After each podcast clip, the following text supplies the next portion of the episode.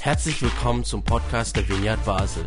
Mit einer Online-Spende auf unserer Website kannst du unsere Arbeit und Vision finanziell unterstützen.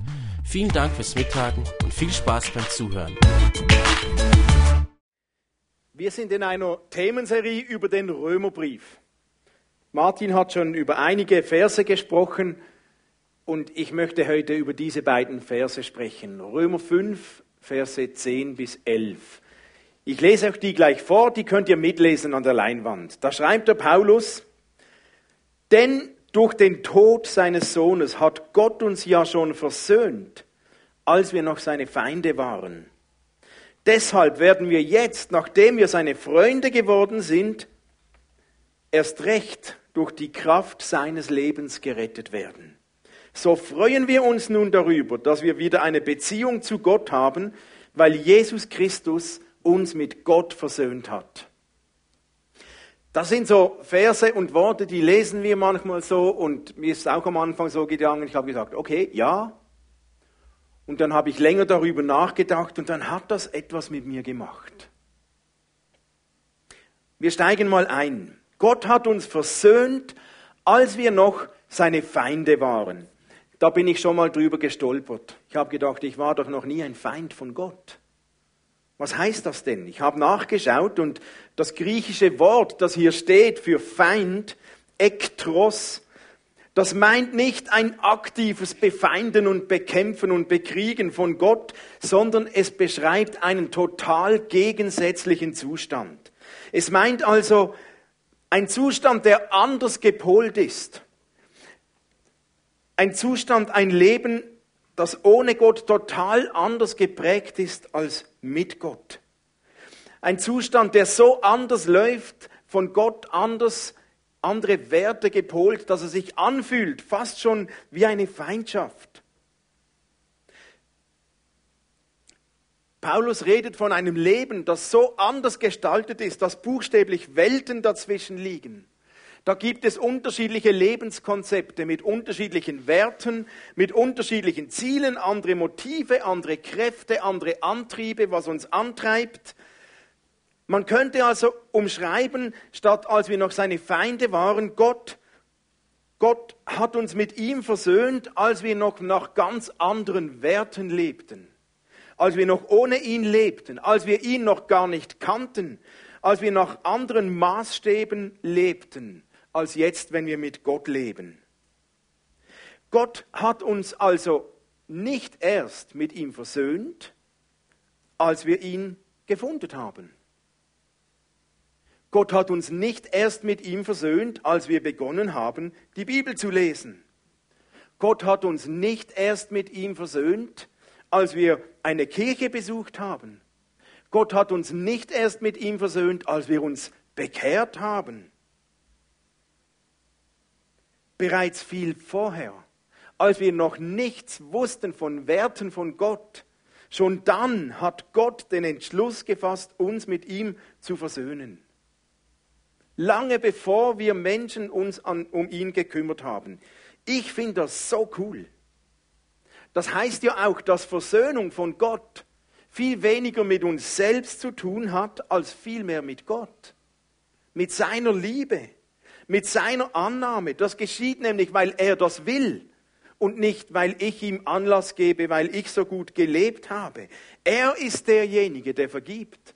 Er ist derjenige, der handelt. Er ist derjenige, der versöhnt, der liebt. Und zwar selbst Menschen, die ihn noch gar nicht kennen.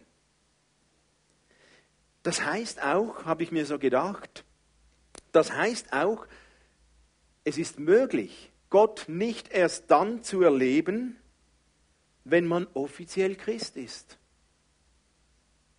Gott erleben ist nicht Christen vorenthalten. Nein, Gott ist nicht ausschließlich für die Frommen da.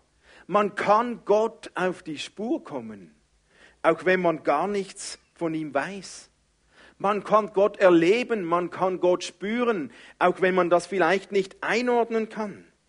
Vielleicht kann man dem keinen Namen geben, aber ich glaube und ich treffe immer wieder Menschen, die spüren irgendetwas, die sind Gott auf der Spur, sie können es vielleicht noch nicht benennen, aber die sind vielleicht Gott viel näher, als sie selbst überhaupt denken würden. Wie ist das möglich?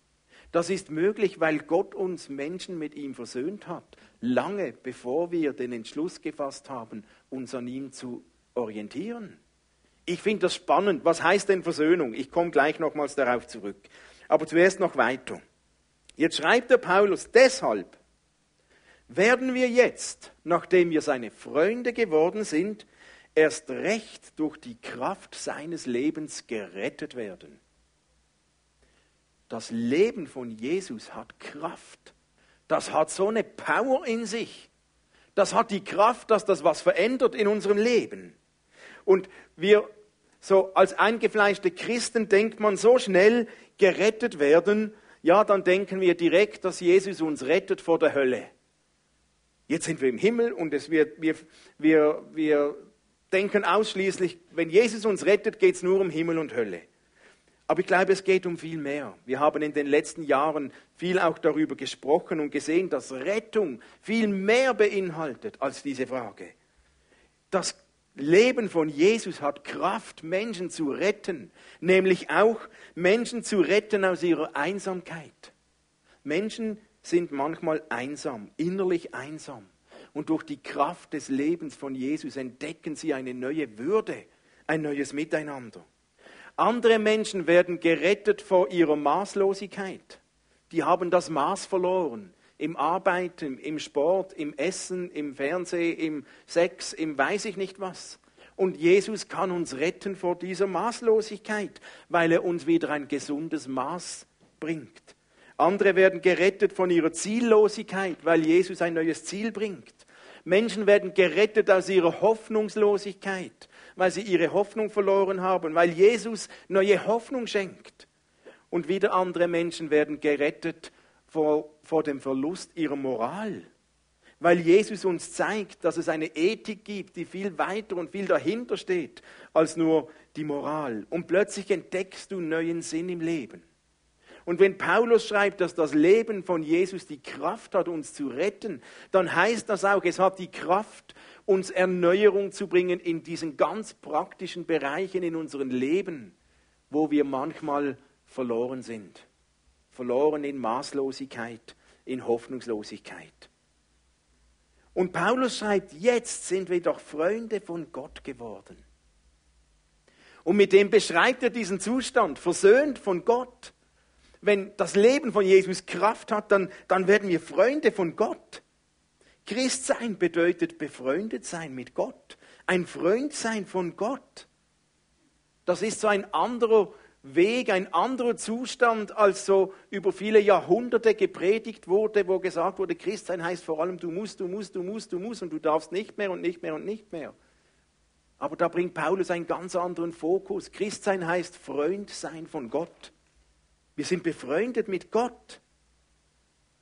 Wie wird man ein Freund von jemandem? In aller Regel nicht von 0 auf 100. Das geht auch uns Menschen so. Zuerst lernt man jemanden kennen, mal ein bisschen, man trifft jemanden, man lernt ihn kennen, man spricht, man hört zu, man erlebt etwas, man ist deswegen noch nicht Freund, man kennt ihn mal. Aber eine Freundschaft entwickelt sich über die Zeit, Schritt für Schritt.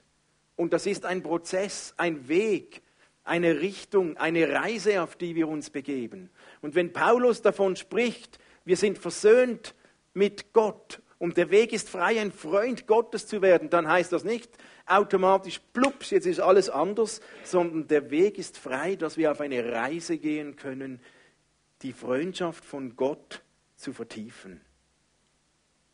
Gott hat uns mit ihm versöhnt, als wir noch nicht Freunde waren. Vielleicht haben wir schon was von Gott gehört, vielleicht Positives, vielleicht Negatives, aber wir waren noch nicht Freunde, das entwickelt sich. Und nun schreibt Paulus, so freuen wir uns nun darüber, dass wir wieder eine Beziehung zu Gott haben.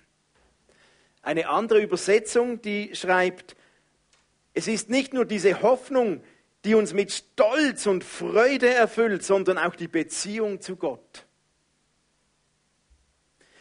Paulus behauptet, wenn eine Freundschaft, eine Beziehung zu Gott lebt, dann passiert was in uns. Dann löst das was aus. Und er spricht da von Stolz und Freude.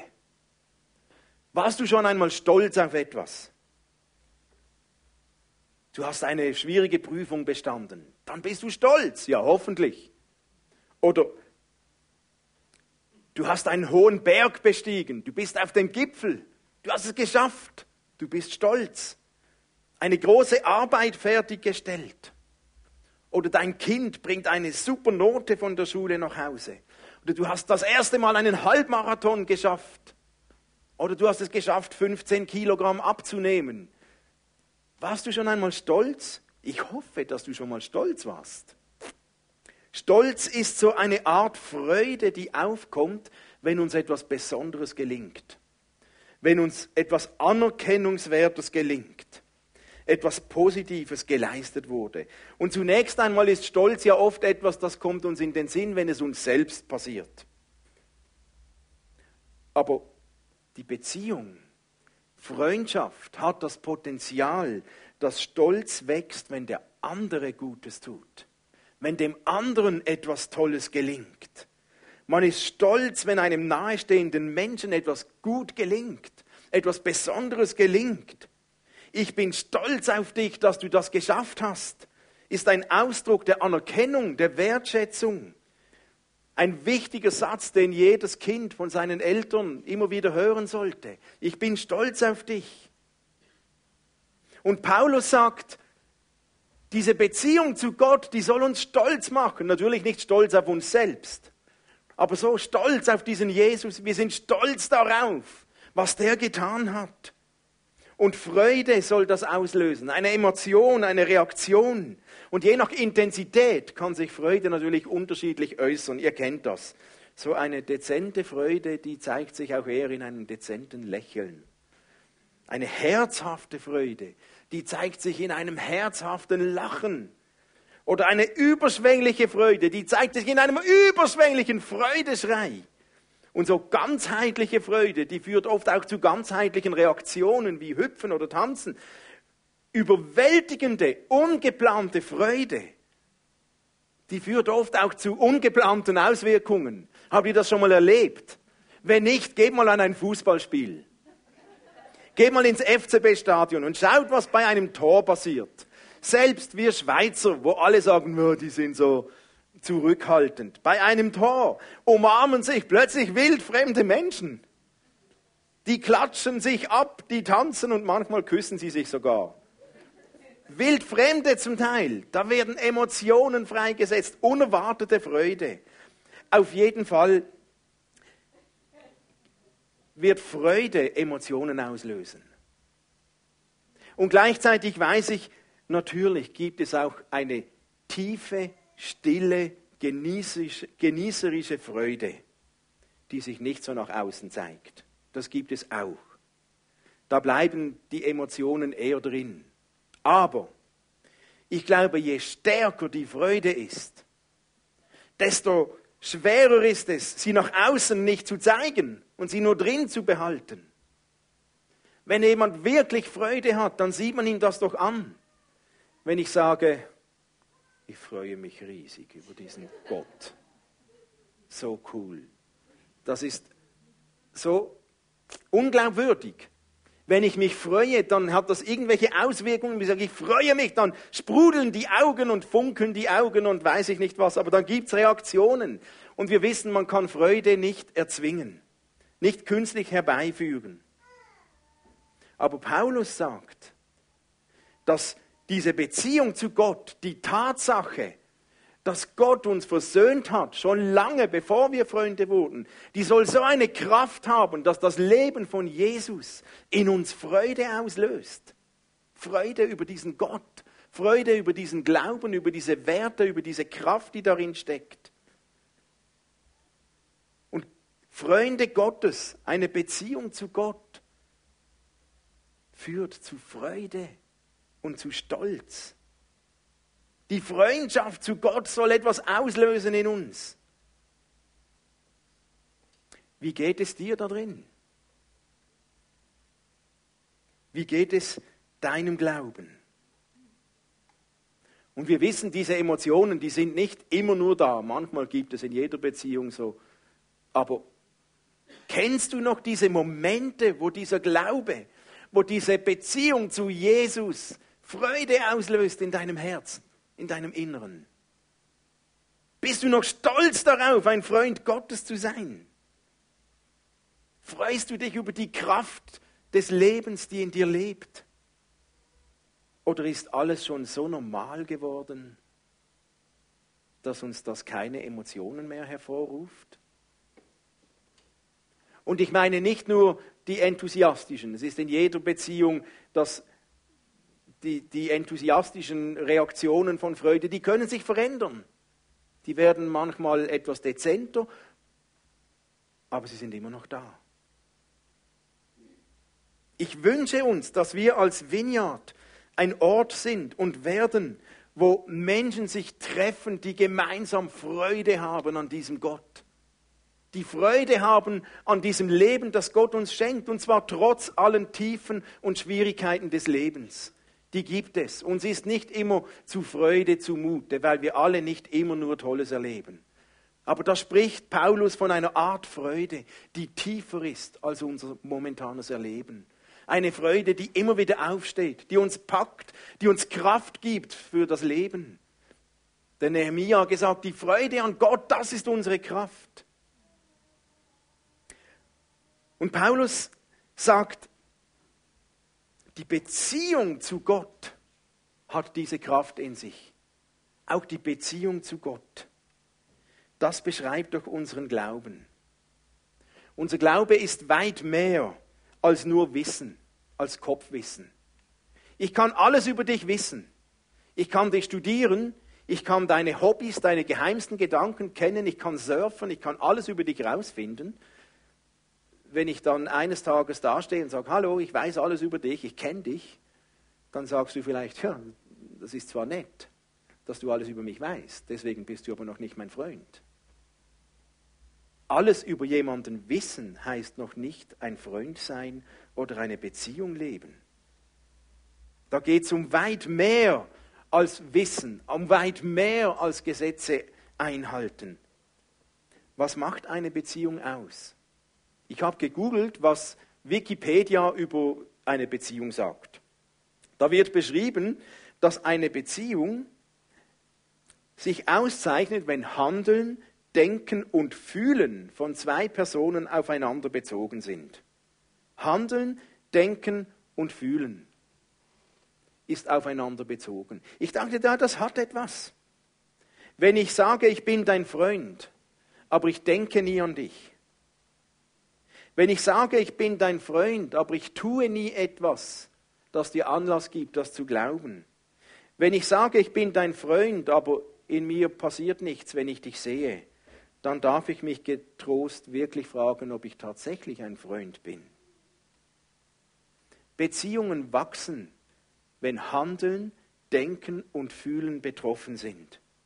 Indem man aneinander und übereinander nachdenkt, wenn man zusammen spricht, wenn man gemeinsam Dinge tut, wenn man handelt, dass etwas miteinander gefördert wird. Beziehungen wachsen, wenn man Zeit zusammen verbringt, wenn man redet und zuhört, wenn man Briefe schreibt und Briefe liest oder heute, Entschuldigung, mehr SMS oder E-Mails oder WhatsApps oder was auch immer. Beziehungen wachsen, wenn man Dinge tut, die Gemeinsamkeiten mit dem anderen haben, die dem anderen gefallen, wenn man Dinge gemeinsam entdeckt. Beziehungen wachsen, wenn man Dinge tut, die der andere empfohlen hat, weil man ihnen vertraut. Vertrauen ist so ein Schlüssel in Beziehungen. Und genauso gestaltet sich doch unsere Beziehung zu Gott. Wenn wir mit Gott kommunizieren, wenn wir Dinge tun, die Gott gefallen, wenn wir mit ihm sprechen und auf ihn hören, wenn wir mit Gott Zeit verbringen, über ihn nachdenken, wenn wir Gott vertrauen, wenn wir Dinge tun, die er empfiehlt, wenn wir ehrlich sind, dann wird unsere Beziehung wachsen. Und je stärker die Beziehung zu Gott wächst, desto größer das Potenzial, dass wir diese Kraft der Freude entdecken, die in diesem Leben drinsteckt. Wie sieht denn deine Beziehung zu Gott aus? Wie lebst du deine Beziehung mit Gott im Moment? Lebst du sie am Sonntag? Im Gottesdienst? Wie lebst du die Beziehung mit Gott von Montag bis Samstag?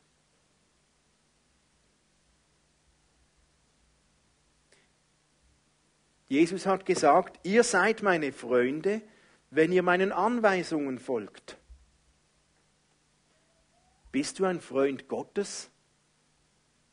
Zapfst du die Beziehung von Gott so an, dass Freude und Stolz daraus wächst?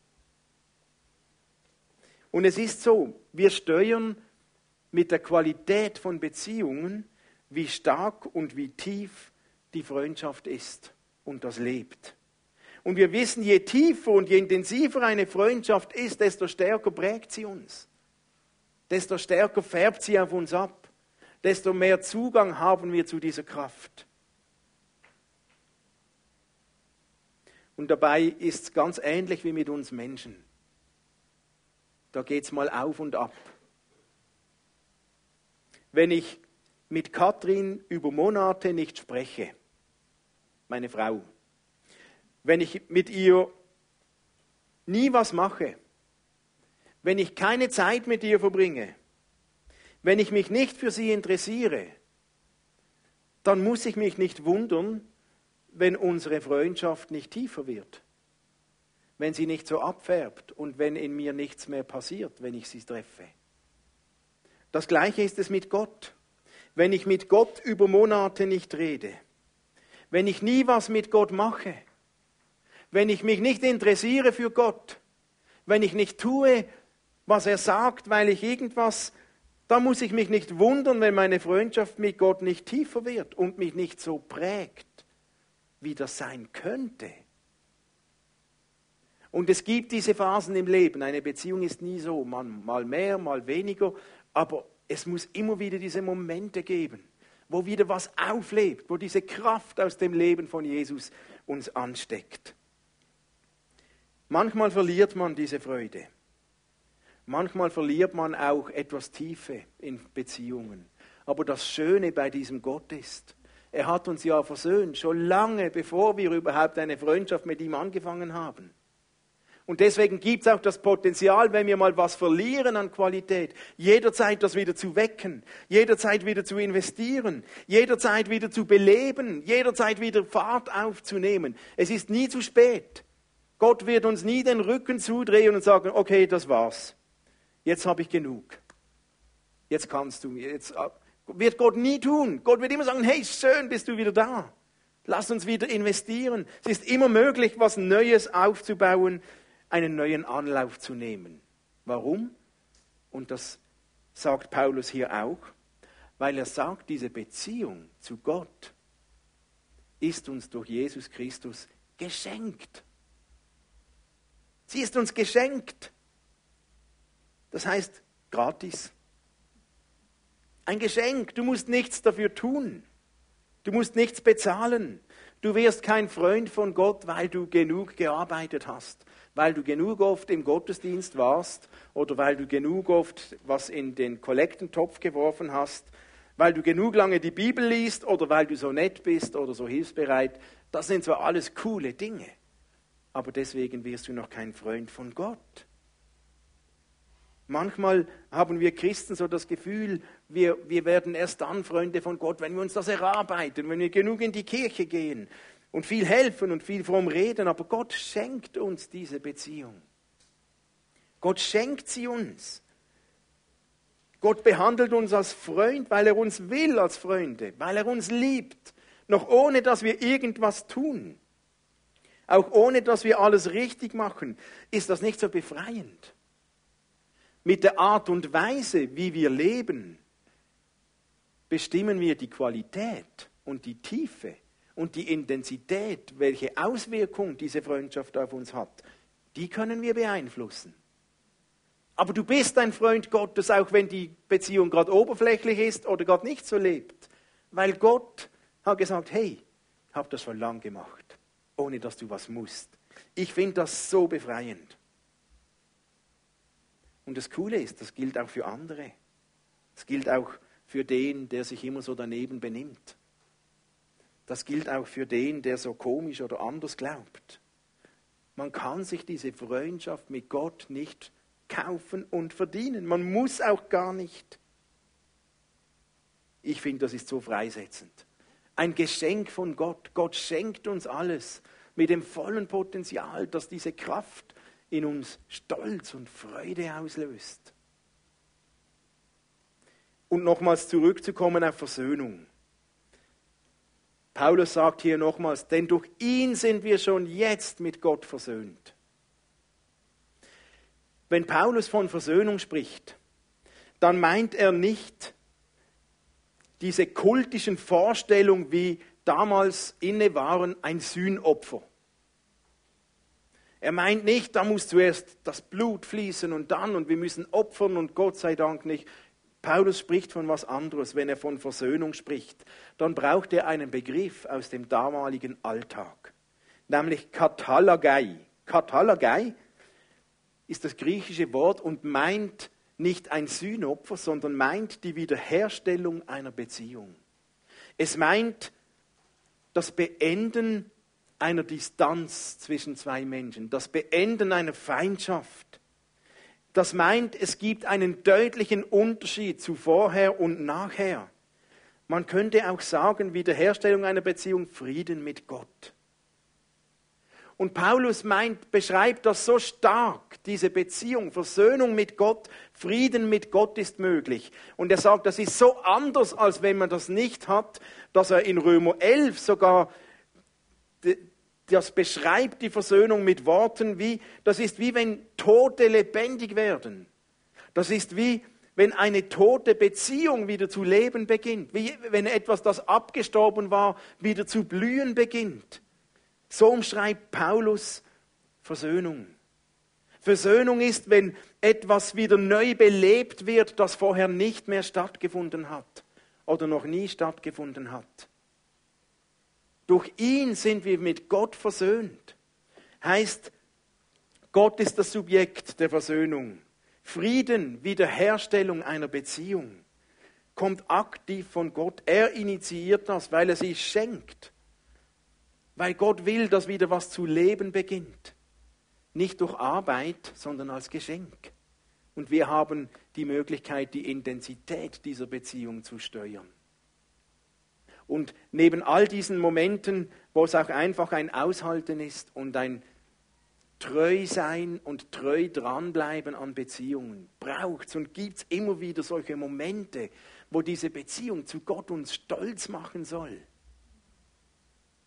Ich bin stolz, ein Kind Gottes zu sein. Wow! Und ich bin nicht ein Kind Gottes, weil ich cool bin oder weil ich gut bin oder weil ich Dinge besser mache als andere. Es wurde mir geschenkt. Ich bin ein Kind Gottes. Ich habe diesen Jesus kennengelernt und da ist eine Kraft, die mich prägt. Da gibt es die Momente, wo diese Freude sowas raus, von raus muss. Das begeistert mich. Aber ich kenne auch, ich, yes!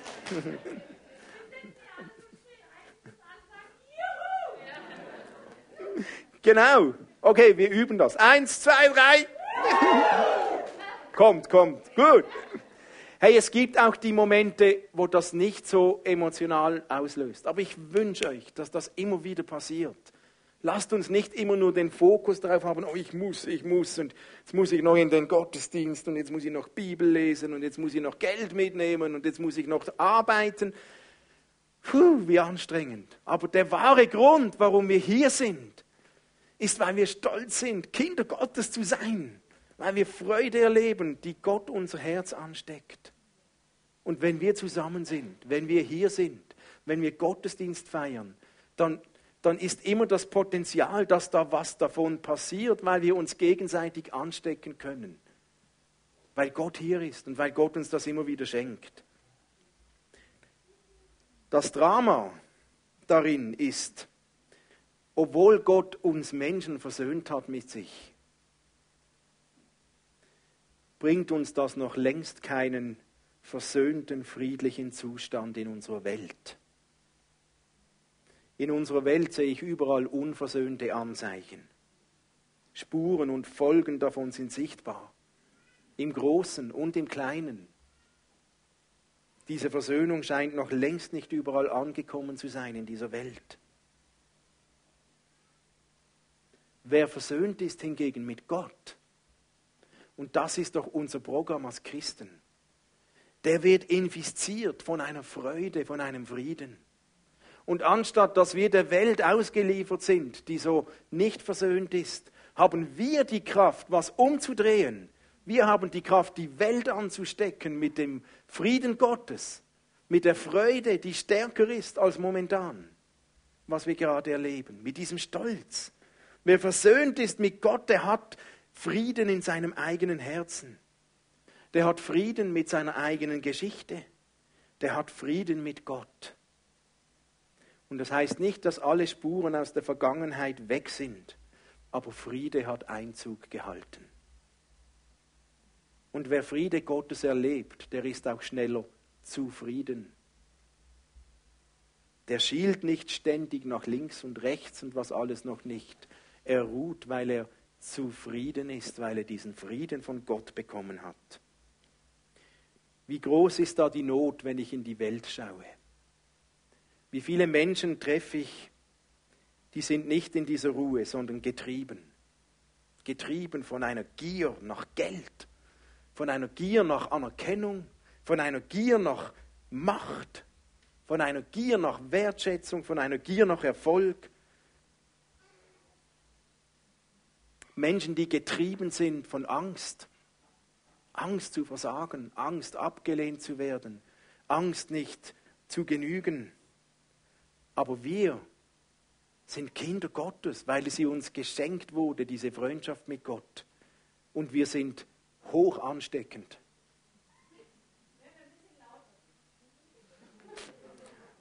Ansteckend sein kann man durch Lautstärke und manchmal auch durch Stille, aber wir sind ansteckend.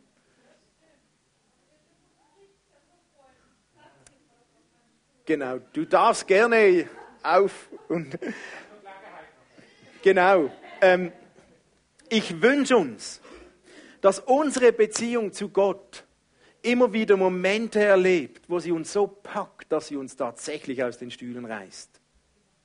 Und wenn sie dich nicht aus den Stühlen reißt, dass sie so ansteckend ist, dass andere infiziert werden, dass sich das ausbreitet wie ein Virus, denn wir haben die Kraft, statt Hoffnungslosigkeit Hoffnung zu verbreiten, statt Krieg Frieden zu verbreiten, statt Angst Freude zu leben. Und in dieser Kraft wird Angst zurückweichen. Paulus sagt, so freuen wir uns nun darüber, dass wir wieder eine Beziehung zu Gott haben, weil Jesus Christus uns mit Gott versöhnt hat. Man kann das genießen in aller Stille. Aber man darf auch, auch als Schweizer, man darf auch, yes! Man darf das auch, oder? Und hey, lasst uns noch zwei Lieder singen. Und das erste Lied, das wir singen, das spricht von dem. Jetzt können wir das auch genießerisch singen oder wir können es leidenschaftlich singen. Nicht das eine ist besser als das andere aber wir dürfen. Stell dir jetzt gerade vor, dass Gott gerade ein, ein Tor schießt, ein 1 zu 0. Und wir singen ein Lied, No longer a slave to fear. Manche Menschen sind wie Sklaven der Angst. Die sind gefangen in der Angst. Die sind gefangen in ihren Ängsten. Aber die Freundschaft zu Gott, das Leben von Jesus hat die Kraft, uns zu befreien, uns freizusetzen weil I am a child of God. Bin ein Kind Gottes. Und das soll uns Anlass geben zur Freude. Okay?